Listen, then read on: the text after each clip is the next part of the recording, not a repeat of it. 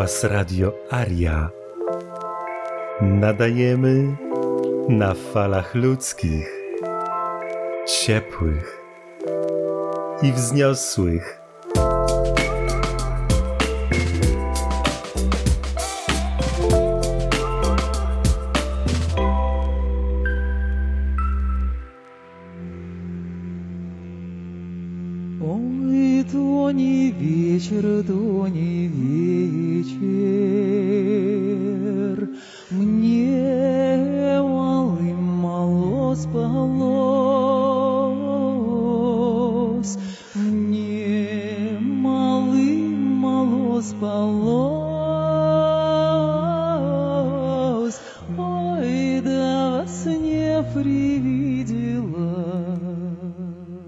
Romuald Koperski, Pojedynek z Syberią, część 12, czyta Dariusz.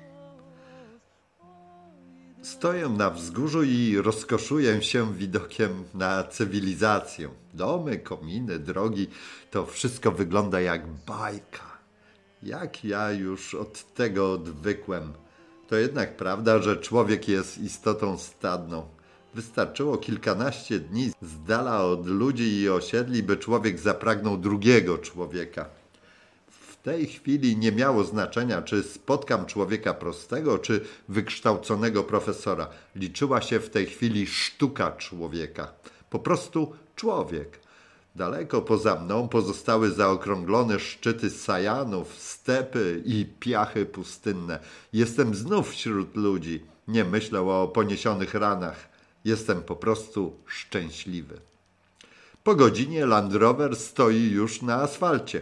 Wychodzę z samochodu, tupię nogami, podziwiając twardość i równość podłoża.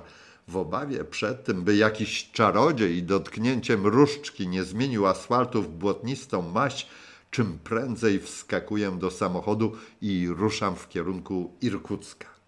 Odnoszę wrażenie, że płynę, żadnych nierówności, gwałtownych podskoków, żadnych złowrogich trzeszczeń podwozia. Na drodze panuje ożywiony ruch. Mijają mnie stare ciężarówki, motocykle i zdezolowane łady. Widać też samochody zagraniczne z kierownicą po prawej stronie. Domyślam się, że to import z Japonii. Którędy się tu dostały? Czy przyjechały na kołach? Mijam Angarsk i z drogowskazu dowiaduję się, że do Irkucka pozostało 46 kilometrów. Więc jeszcze dzisiaj wykąpię się w Bajkale. Wzmożony ruch sprawił, że dopiero po godzinie zatrzymuję się przy dużym kamiennym pomnikonapisie Irkuck. Nie chce mi się wierzyć, że aż tak daleko zajechałem. Duma i zadowolenie z siebie rozpierają moje wnętrze. Ustawiam samochód na tle napisu i robię pamiątkową fotografię dla potomnych. Irkuck, historia Syberii, miasto założone przez kozaków w 1652 roku. Swój rozwój zawdzięcza ówczesnemu handlowi herbatą, złotem oraz skórami zwierząt futerkowych. Za panowania cesarza Iwana Groźnego miasto stało się stolicą zesłańców politycznych i kryminalnych. Odległości od najbliższych siedlisk ludzkich mierzone w tysiącach kilometrów dały miastu miano więzienia bez murów. Nazwano je również Paryżem Syberii. W Irkucku do dziś pozostało dużo śladów polskości, gdyż po powstaniu styczniowym przywieziono tu cały kwiat polskiej inteligencji. Opowiadano mi, że pierwszym szewcem w mieście był Polak, pierwszym fryzjerem Polak, pierwszym piekarzem Polak i tak dalej. Całe rzemiosło powstało dzięki Polakom, również nauka i kultura przywędrowały tu z Polski. Wjeżdżam na ulicę Irkucka. Na dworze panuje upał nie do zniesienia. Dookoła nowe osiedla, parki, skwery, wszędzie dużo zieleni. Zauważam stację benzynową i tankuję Land Rovera do pełna. Samochód, podobnie jak w innych miastach, wzbudza sensację. Gromadzą się przypadkowi przechodnie, przyglądają się, pytają. Również ja pytam, którędy najbliżej nad Bajkał? Jedź do Listwianki, mówi jeden z przyglądających się ludzi. Prowadzi tam dobra droga, wszyscy zagraniczni tam jeżdżą. dodaje. Pół godziny zajmuje mi przedostanie się ulicami rozległego Irkucka do wskazanej drogi prowadzącej nad jezioro. Wreszcie wjeżdżam na szeroką, równą, asfaltową drogą takiej jakości, że wręcz zastanawiam się, czy rzeczywiście jestem w Rosji. Szosa przypomina autostradę. Pnie się w górę, opada w dół, niezliczone ilości zakrętów przecinających zbocza zalesionego terenu. Co jakiś czas wjeżdżam na szczyt i wówczas drzewa odsłaniają to, co przede mną. Z daleka widoczna ciemnoniebieska duża plama. To już Bajkał. Pędzę z szybkością ponad 100 km na godzinę. To dla mnie zawrotna prędkość. Byle prędzej, do przodu, jak na finiszu. Obserwuję ochraniające drogę barierki. Dotychczas w Rosji nigdzie takich nie widziałem. Po estetyce i dokładności wykonania sądzę, że pochodzą z zachodu i nie mylę się. Później, gdy byłem już w Listwiance, opowiadano mi historię powstania tej trasy.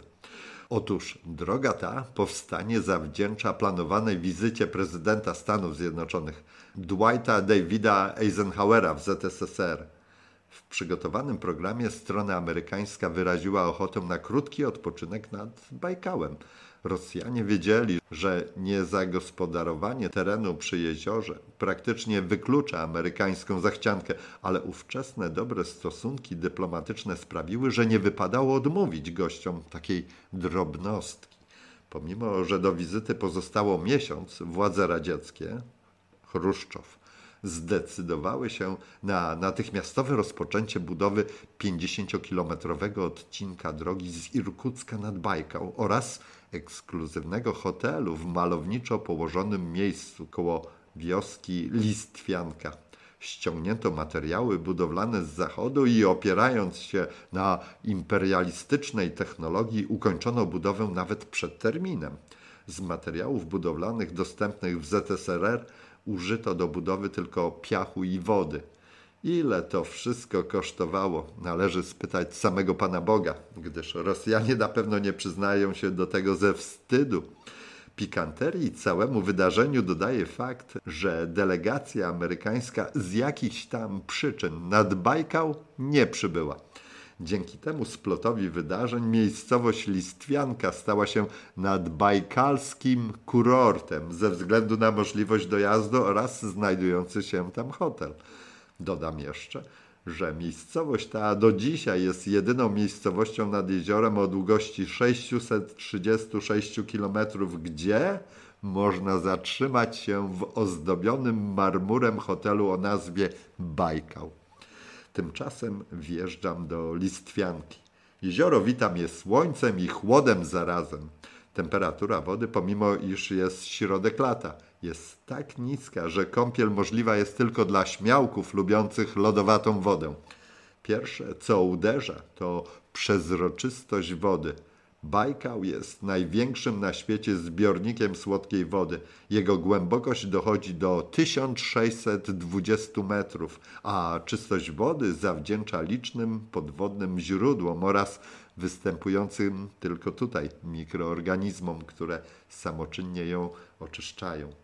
Miejscowi utrzymują, że można zauważyć kopiejkę leżącą 20 metrów pod powierzchnią wody. Bajkał zaskakuje również swą wielkością oraz malowniczym położeniem. Otoczony jest wysokimi, zalesionymi zboczami, w których roi się od wszelakiej zwierzyny, niedźwiedzi, jeleni, łosi i znanym wszystkim syberyjskich soboli. Zbocza okalające jezioro słyną z bliższych naszym sercom bogactw, a mianowicie diamentów, złota i innych minerałów, które oglądać możemy na wystawach sklepów jubilerskich. Zatrzymuję samochód w centralnym miejscu wioski, które jest połączeniem dworca autobusowego, portu i miejscowego jarmarku. Było już późne popołudnie, więc handlarzy niewielu. Niemniej jednak każdy z nich patrzył na mnie pełnym nadziei wzrokiem. By nikomu nie zrobić przykrości, uznałem, że najlepiej będzie oddalić się z tego miejsca i gdzie indziej zasięgnąć informacji. Chciałem, by ktoś wskazał mi drogę do wioski zamieszkałej przez stary azjatycki naród Burjatów. Pewność, że w niej się nie znajdowałem, zawdzięczam mądrym książkom, z których dowiedziałem się, że Burjaci żyją nad Bajkałem, są urody typowo azjatyckiej, trudnią się rybołówstwem i myślistwem. Notabene nie spotkałem na trasie swojej ekspedycji narodu, który tym zajęciem by się parał, a odkrycie faktu, że ludzie ci mają skośne oczy, dało tytuł doktorski niejednemu etnografowi. W Listwiance otaczały mnie twarze europejskie, więc skłonny byłem sądzić, że do Burjatów jeszcze nie dojechałem. Skręciłem w pierwszą lepszą drogę, którą nazwano dumnie ulicą Czapajewa. Jechałem pomiędzy drewnianymi domami budowanymi jeszcze za czasów cara. Jedna zagroda koło drugiej, połączone ze sobą w jeden ciąg. Raptem wzrok mój padł na coś, co nie pasowało do wszechobecnej jednolitej architektury. Był to najzwyklejszy w świecie kontener, który pomysłowo zaadoptowano na restaurację.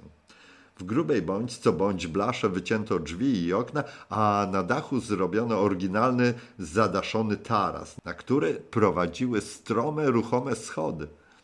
Zatrzymałem się i wszedłem do środka. We wnętrzu panował półmrok. Po prawej stronie na całej długości stały drewniane stoły, pod ścianą szczytową mieścił się bufet, świeciły nastrojowe lampki. Czego można się napić? Zapytałem kobietę stojącą za barem. Mamy chiński sos z czarnej porzeczki, chińskie wino i rosyjską wódkę, oznajmiła bufetowa. No jak długo przyjechałeś? Zapytała przy okazji. Na krótko, chcę trochę odpocząć i rozejrzeć się po okolicy. Masz szczęście, odpowiedziała bufetowa. Jutro, najdalej pojutrze, będzie gościł u nas sam Sołżenicyn. Czy wiesz, kto to jest? Oczywiście, wiem, odparłem zachwycony perspektywą spotkania z pisarzem. Przypłynął z Ameryki do Władywostoku i teraz jedzie przez całą Syberię do Moskwy. Właśnie u nas w Listwiance ma się na kilka dni zatrzymać i nad Bajkałem trochę odpocząć, dodała. Kilkadziesiąt metrów dalej stoi wolna chata, którą należy do nas. Jak chcesz, to możesz w niej zamieszkać. Żywić można się tutaj. Na pewno będzie ci smakowało. Mąż przygotuje ci zaraz banie, to się odświeżysz. Nie byłem specjalnie za tym, by gościć się w chacie, gdyż piaszczyste plaże Bajkału stwarzały wręcz komfortowe warunki obozowe, ale z grzeczności przystałem na propozycję. Oczami wyobraźni widziałem też już samego Sołżenicyna dedykującego mi swoją książkę. Tymczasem zjawił się sam gospodarz, mąż bufetowej, który w zamian za wynajęcie chaty obiecał przewodnictwo po okolicy oraz przejażdżkę łodzią po Bajkale. Rozwiał tym samym wszelkie wątpliwości dotyczące tego tematu. Uważając więc dzień dzisiejszy za zakończony i by uczcić dojazd do Bajkału, zamówiłem pół litra wódki i zakąskę, to znaczy rybę bajkalską. Wypiłem z gospodarzem po jednym, po czym pojechaliśmy ulokować moje rzeczy w chacie. Dom okazał się bardzo zaniedbany. Do spania oferował żelazne wojskowe łóżka i słomiane sienniki. Mebli w środku nie było, tylko resztki stołu dziwnym cudem trzymały się jeszcze kupy. Dużo natomiast było zdechłych much i innego rodzaju robactwa. Chciałem chatę? Mam chatę, pomyślałem, niezbyt zachwycony perspektywą snu pod dachem. Wyobrażałem sobie nawet noc walki z insektami tam zamieszkującymi. Godzinę później siedziałem już czyściutki i rześki na dachu kontenera i wraz z gospodarzem dopijałem rozpoczętą wcześniej butelkę wódki. Niebawem gromadnie zrobiło się przy naszej ławie i wódka lała się już potokiem. Gdy dowiedziano się, że pochodzę z Polski, natychmiast zrobiono listę Polaków mieszkających w Listwiance. Po jednego zaraz posłano. To Kazik, on jest Polak, przedstawiono go. Kazik, chłopak w wieku 26 lat, szczycił się już dyplomem inżyniera budowlanego i chociaż był typowym Rosjaninem, to jednak nikt o nim inaczej nie mówił jak Polak, gdyż ojciec jego był Polakiem. Dowiedziałem się, że ojciec mieszka w Polsce, a on tu, wraz z rosyjskimi dziadkami. Zaprzyjaźniliśmy się momentalnie i postanowiliśmy, że zobaczymy się jutro i w spokoju porozmawiamy. Tymczasem biesiada trwała w najlepsze. Było gwarno i przyjaźnie. Każdy pił z każdym i trwało to prawie do białego rana. Byłem w wyśmienitym nastroju i żal mi było, że tak miłe towarzystwo już się rozchodzi chwiejnym krokiem do domów. W końcu i ja doczłapałem się do stojącego samochodu i usnęłem cichutko jak dziecko. Ranek przywitał mnie lekkim kacem i przyznam, że szumiało mi jeszcze w głowie, ale około południa byłem już normalny i po wczorajszym wieczorku zapoznawczym nie pozostało ani śladu. Dopiero teraz zobaczyłem Bajkał w pełnej krasie. Wraz z gospodarzem pojechaliśmy na jedno z okolicznych wzniesień, skąd rozpościerał się widok na jezioro, Listwiankę i Angarę. Angara jest jedyną rzeką wypływającą z Bajkału do jeziora, natomiast wpada 336 rzek. Po południu odwiedziliśmy Muzeum Bajkału, gdzie przewodniczka wyrecytowała w języku angielskim o florze i faunie jeziora. Wspomniała o Benedykcie Dybowskim i Janie Czerskim, ale słówkiem nie pisnęła, że byli polskimi zesłańcami. I gdyby nie ten pierwszy, to Bajkał do dziś by uważano za martwe jezioro. Następnie z taśmy wideo dowiedzieliśmy się, że w muzeum gościł towarzysz Breżniew z małżonką oraz prezydent Jelcyn bez małżonki. Spotkaliśmy również wycieczkę z USA i dwóch indywidualnych turystów z Francji, którzy, jak z rozmowy wynikało, przylecieli samolotem do Irkucka. Bawili się hucznie przez cały tydzień, a teraz nie bardzo wiedzieli, jak i za co wrócić do Francji. Ponieważ było już późne popołudnie, postanowiliśmy, że przejażdżkę po jeziorze zrobimy jutro i udamy się na kolację do restauracji konteneru. Gospodyni nie przesadzała, chwaląc się swoimi umiejętnościami kulinarnymi. Podana była smażona ryba, omuł, gromadnie występująca w wodach Bajkału. Były również pomidory i ogórki. Jedząc je, widziałem już, że gościna ta będzie drogo kosztowała, bo kto jada takie warzywa na Syberii? Wieczorem spotkałem się z Kazimierzem, który zaprosił mnie do swoich dziadków. Dziadkowie mieszkali niedaleko mojej chałupy. Ich dom niczym nie różnił się od pozostałych we wsi. Na podwórku stary sprzęt rolniczy, mały chlewik, bania i szopa na drewno. Co cię tak z daleka przygnało? Zapytał starszy człowiek na powitanie. Opowiedziałem pokrótce o założeniach swojej wyprawy i wręczyłem gospodarzom drobne upominki, które ze sobą zabrałem. Gospodyni podała herbatę i ciasteczka domowej roboty. Byłem w waszych stronach, powiedział dziadek i na potwierdzenie wyjął ze starej szafy zawiniątko, które mi podał. Były to medale z czasów II wojny światowej. Na jednym z nich odczytałem zawzięcie Berlina. Tak, wojowaliśmy i co nam teraz z tego? Powiedział jakby sam do siebie. Ale co narzekać, zawsze może być gorzej. Dach nad głową jest i głodu nie znamy, powiedział, kończąc tymi słowami temat. Rozmawialiśmy o polityce, o zmianach następujących na świecie i chociaż nic praktycznie ze spotkania nie wyniosłem, to przyjemnie było tych starszych ludzi poznać i posiedzieć trochę w cieple rosyjskiej chaty. Nazajutrz wraz z moimi gospodarzami wypłynęliśmy na jezioro. Ponad godzinę płynęliśmy wzdłuż dzikiego, piaszczystego piasku, po czym wysiedliśmy na plaży i rozbiliśmy obóz. Dzisiaj na obiad będzie świeża ryba. Jeszcze nie wiem jaka, ale na pewno będzie. Śmiał się gospodarz, rozwijając żyłkę, do której przywiązane były liczne haczyki. Gospodyni natomiast udała się do lasu, by przynieść trochę dzikiej cebuli i dzikiego czosnku. Rozpaliłem ogień i z daleka obserwowałem efekty połowu ryb. Nie minęło 15 minut od momentu, kiedy gospodarz zarzucił sznur i już na brzegu było około 10 ryb. Natychmiast je wypatroszył i ponownie zarzucił. Teraz naocznie stwierdziłem, jak dużo ryb jest w jeziorze. Godzinny połów sprawił, że do jedzenia mieliśmy całe wiadro. Po chwili osolone i pozbawione ości piekły się narożnie, pomysłowo zrobionym przez gospodarza. Gospodyni sporządziła sałatkę z dzikich warzyw i wszystko smakowało wybornie. Teraz kolej na kąpiel, powiedział gospodarz. Jest taka tradycja, że wszyscy, którzy pierwszy raz są tu nad Bajkałem, muszą zażyć lodowej kąpieli. Inaczej jezioro się pogniewa, dodał. Woda była wręcz lodowata i choć była pełnia lata, to dłuższy pobyt w jeziorze był niemożliwy. Na Asji kąpią się nawet w zimie, powiedziała gospodyni, widząc moją wykrzywioną w grymasie bólu twarz. Zapewne po pijanemu, bo na trzeźwo to strach stać blisko wody, zażartowałem.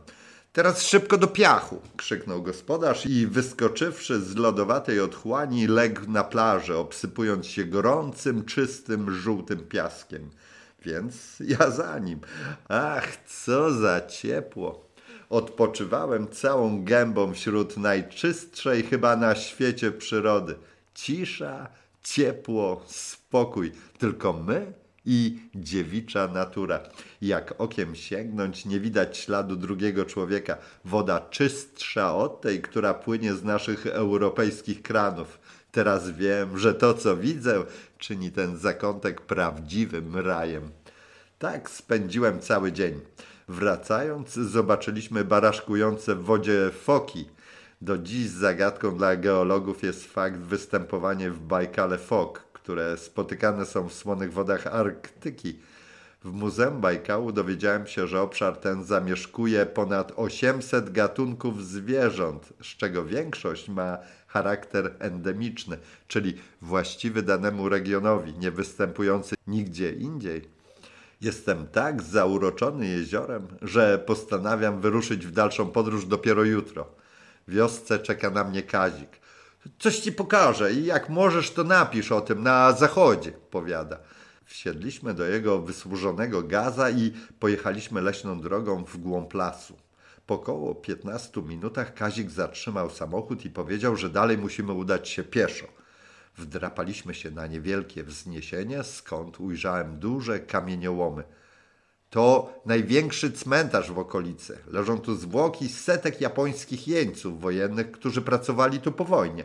Nikt się o nich nie troszczył, choć pracowali ponad ludzkie siły. Bywało tak, że gdy któryś z nich uległ wypadkowi, to za życia jeszcze przysypywano go po prostu kamieniami. Mieszkali tu opodal, w prymitywnie skleconych szałasach. Czy wiesz, jakie temperatury panują u nas zimą? Jak jest -20 stopni, to ludzie w piecu nie palą, bo powiadają, że dzisiaj ciepło jest na dworze. Nie wiadomo też, co z nimi w końcu zrobiono. Do dzisiaj ludzie boją się mówić na ten temat. Nikt nie widział ich wyjeżdżających stąd. Prawdą jest chyba, że zasypano ich żywcem kamieniami. Na razie nie mów nikomu, że ciebie tu przywiozłem. Nigdy nic nie wiadomo, a fakt ten jest jeszcze głęboko utrzymywany w tajemnicy. Wróciliśmy do wioski. Wieczór spędziliśmy w restauracji o kontenerze. Nawet sam Batiuszka przyszedł do nas i napił się z nami wódki. Następnego dnia spotkała mnie miła niespodzianka. Otrzymałem w prezencie 50 samowarów. Spędzając mile wieczorny czas z mieszkańcami Listwianki, napomknąłem coś o chęci nabycia oryginalnego starego rosyjskiego samowara. Zaznaczam, że tylko wspomniałem, nie biorąc sobie tego zbytnio do serca. Rosjanie jednak zareagowali na moją prośbę bardziej spontanicznie, a efektem było to, że nieznani ludzie od samego rana znosili mi samowary. Były różnej wielkości, zrobione z mosiądzu, brązu i nowsze, z cynku. Nie chcąc zrobić nikomu przykrości, po prostu wszystkie przyjąłem, upychając je gdzie się dało. Później, będąc już bardzo daleko od Bajkału, zostawiłem je po prostu głęboko w tajdze. Jestem pewien, że akcją zbierania samowarów zajął się osobiście Kazik. Ciekawe, co za parę tysięcy lat powiedzą archeolodzy, kiedy wyciągną z bagna tyle samowarów. Późnym popołudniem opuściłem gościnną Listwiankę i udałem się w kierunku Irkucka. W mieście uzupełniłem paliwo i ruszyłem w kierunku południowym, aby znaleźć się z drugiej strony jeziora. Jechałem teraz wzdłuż Bajkału szeroką, piaszczystą drogą, wspinając się na kolejne zalesione wzniesienia. Od czasu do czasu drzewa odsłaniały jezioro, wielkie, niebieskie, mieniące się w kolorach popołudniowego słońca. Takich widoków jeszcze nigdy w życiu nie widziałem. Chowają się przy nici szwajcarskie, betonowo-trawiaste krajobrazy. Wieczorem dojechałem do miejscowości Babuszkin. Opuściłem główną drogę i leśnym traktem udałem się w kierunku jeziora. Napotkałem bajkalsko-amurską magistralę kolejową. Ponieważ nigdzie w pobliżu nie zauważyłem przejazdu kolejowego, przejechałem przez stromy nasyp i znalazłem się znów nad jeziorem z tym, że z drugiej jego strony. Brzeg był tu kamienisty. Wygładzone przez wodę kamienie leżały grubą warstwą, co utrudniało jazdę, gdyż koła samochodu zapadały się w kamienistym błocie. Równie chodzenie po brzegu wymagało nie lada wysiłku, gdyż pod ciężarem ciała stopy zapadały się po same kostki. Nieopodal zauważyłem mały wąwóz i tam postanowiłem rozbić obóz. Miejsce było piękne. Przezroczysta woda, las, śliczny widok na jezioro. Tylko pobliska magistrala kolejowa zakłócała co jakiś czas ciszę tego zakątka. Teraz dopiero wygospodarowałem czas na to, by zastanowić się nad dalszą trasą. Rozłożyłem mapy. Znajdowałem się niedaleko Ułan-Ude. Z mapy wynikało, że dojadę tam jutro około południa. I co dalej? Przyglądałem się mapie i rozważałem różne warianty dalszej podróży. Wreszcie powziąłem bardzo ryzykowną decyzję. Postanowiłem, że następnym docelowym etapem mojej podróży będzie Jakuck w linii prostej. Jeśli dać wiarę skali umieszczonej na mapie, odległość do Jakucka wynosiła około 1900 km. Po drodze czekały mnie naturalne przeszkody w postaci bezdroży tajgi, rzek, bagien i gór stanowych, których wysokość dochodzi do 3000 metrów nad poziomem morza. Najgorsze jednak było to, że ten obszar na mapie był przeważnie białą plamą, co oznaczało, że jest to całkowite bezludzie i brak na tym obszarze czegokolwiek.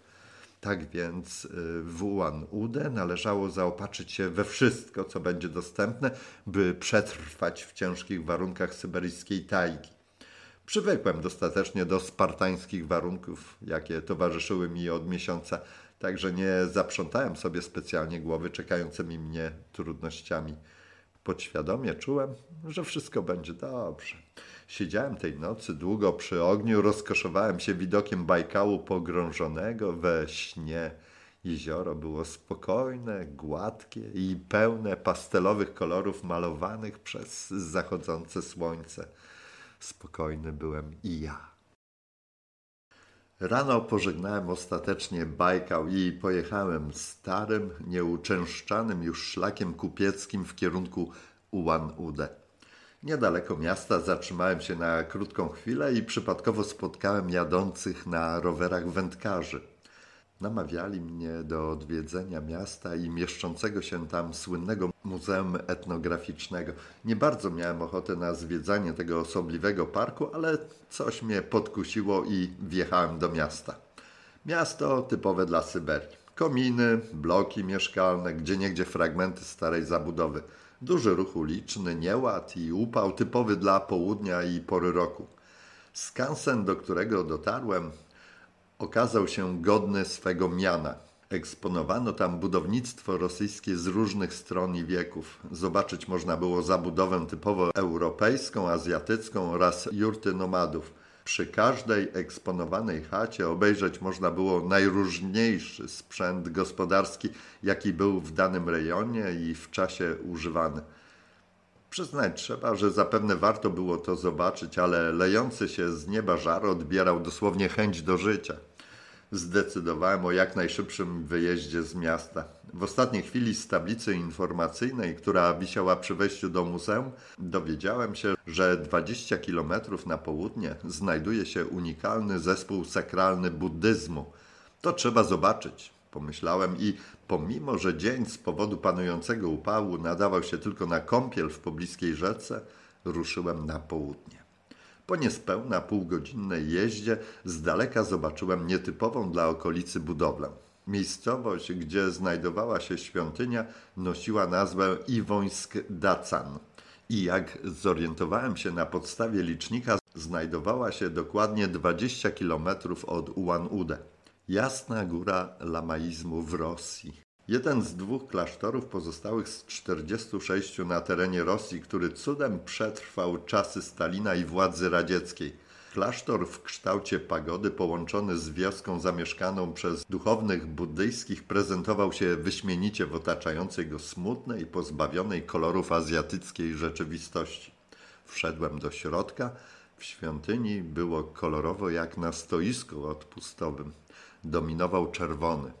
Wystrój świątyni stanowiły liczne płótna zawieszone na ścianach i suficie. Panowała harmonia pastelowych czerwieni. Typowa azjatycka symbolika sakralna dodawała tajemniczości i powagi. Przy wejściu stały naczynia z jakimś napojem, który pili wierni wchodzący do środka. Nie pozwolono mi zrobić fotografii wnętrza. Odmówiono grzecznie, ale stanowczo. Napotkany mnich również nie bardzo był rozmowny. Ograniczył się tylko do wskazania domu, w którym mieszkał najważniejszy duchowny i poradził udać się tam w celu uzyskania przyzwolenia na fotografowanie wnętrza. Dom znajdował się po prawej stronie świątyni. Przed wejściem dwa olbrzymie kamienne lwy, insygnia siły i władzy. Stojąc przed wejściem, w ostatnim momencie zaniechałem zakłócania spokoju buddystom i zadowoliłem się zrobieniem kilku fotografii stojącej przede mną świątyni. Co mnie powstrzymało? Nie wiem do dziś. Dopiero w drodze pomyślałem, że nie wyniosłem stamtąd żadnej informacji i nawet nie wiem, czy wszyscy Burjaci wyznają lamaizm, czy też część przyjęła chrześcijaństwo. Przyrzekłem sobie poszukania literatury na ten temat.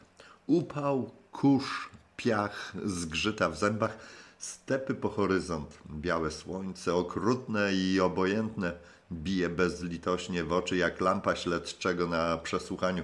Z rzadka tylko pokraczne drzewko, obłamane stepowym buranem, narusza niesamowitą monotonię krajobrazu. Dobry człowieku, pluń na to wszystko, pożegnaj się i wracaj do domu. Nic tu po tobie. A jednak coś goni mnie do przodu. Natura stworzyła mnie takiego, że po prostu lubię szukać guza. Mapa Syberii jest istną mapą bólu, pełną geograficznych paradoksów i niespodzianek.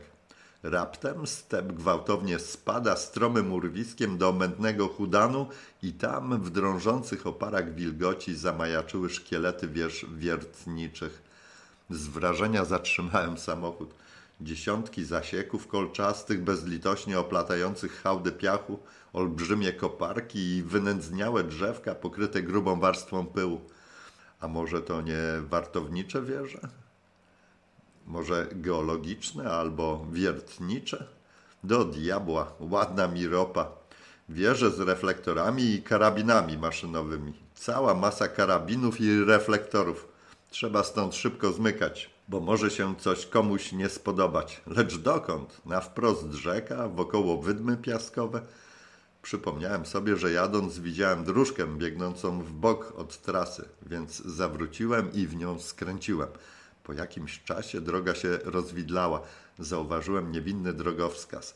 Kombinat glinoziemny. Zaraz się domyśliłem, co to za kombinat. To pewno taki, do którego były komitet centralny większą przywiązywał wagę niż do fabryki czołgów w Czelebańsku. Pracownicy tego kombinatu zapewne zadowoleni byli, że mięso pływa w kapuśniaku. Jeśli natomiast któremuś zęby zaczęły wypadać lub zaczął łysieć, natychmiast go stąd zabierano. Biada też temu, kto domyślił się, co to za gliny. Nie miałem czasu ani sposobności przyjrzeć się całemu obozowi, ale i tak fakt natrafienia na taką instytucję zrobił na mnie duże wrażenie. Na własne oczy zobaczyłem coś, o czym czytałem i wiedziałem, że istniało. To wielka różnica wiedzieć, a zobaczyć. Później jadąc już przez Jakucję często spotykałem najróżniejsze kombinaty, ale to pierwsze spotkanie ze słynnymi obozami koncentracyjnymi Syberii pozostało mi do dziś głęboko w pamięci. Co do tego, że obóz w pełni funkcjonował, nie pozostało żadnych wątpliwości, bo przecież gdyby był przeszłością, nie byłoby karabinów maszynowych na wartowniczych wieżach. Ветер горы облетает, баю-бай, над горами солнце тает, баю-бай. Листья шепчутся устало, баю-бай. Тихо яблоко упало, баю-бай.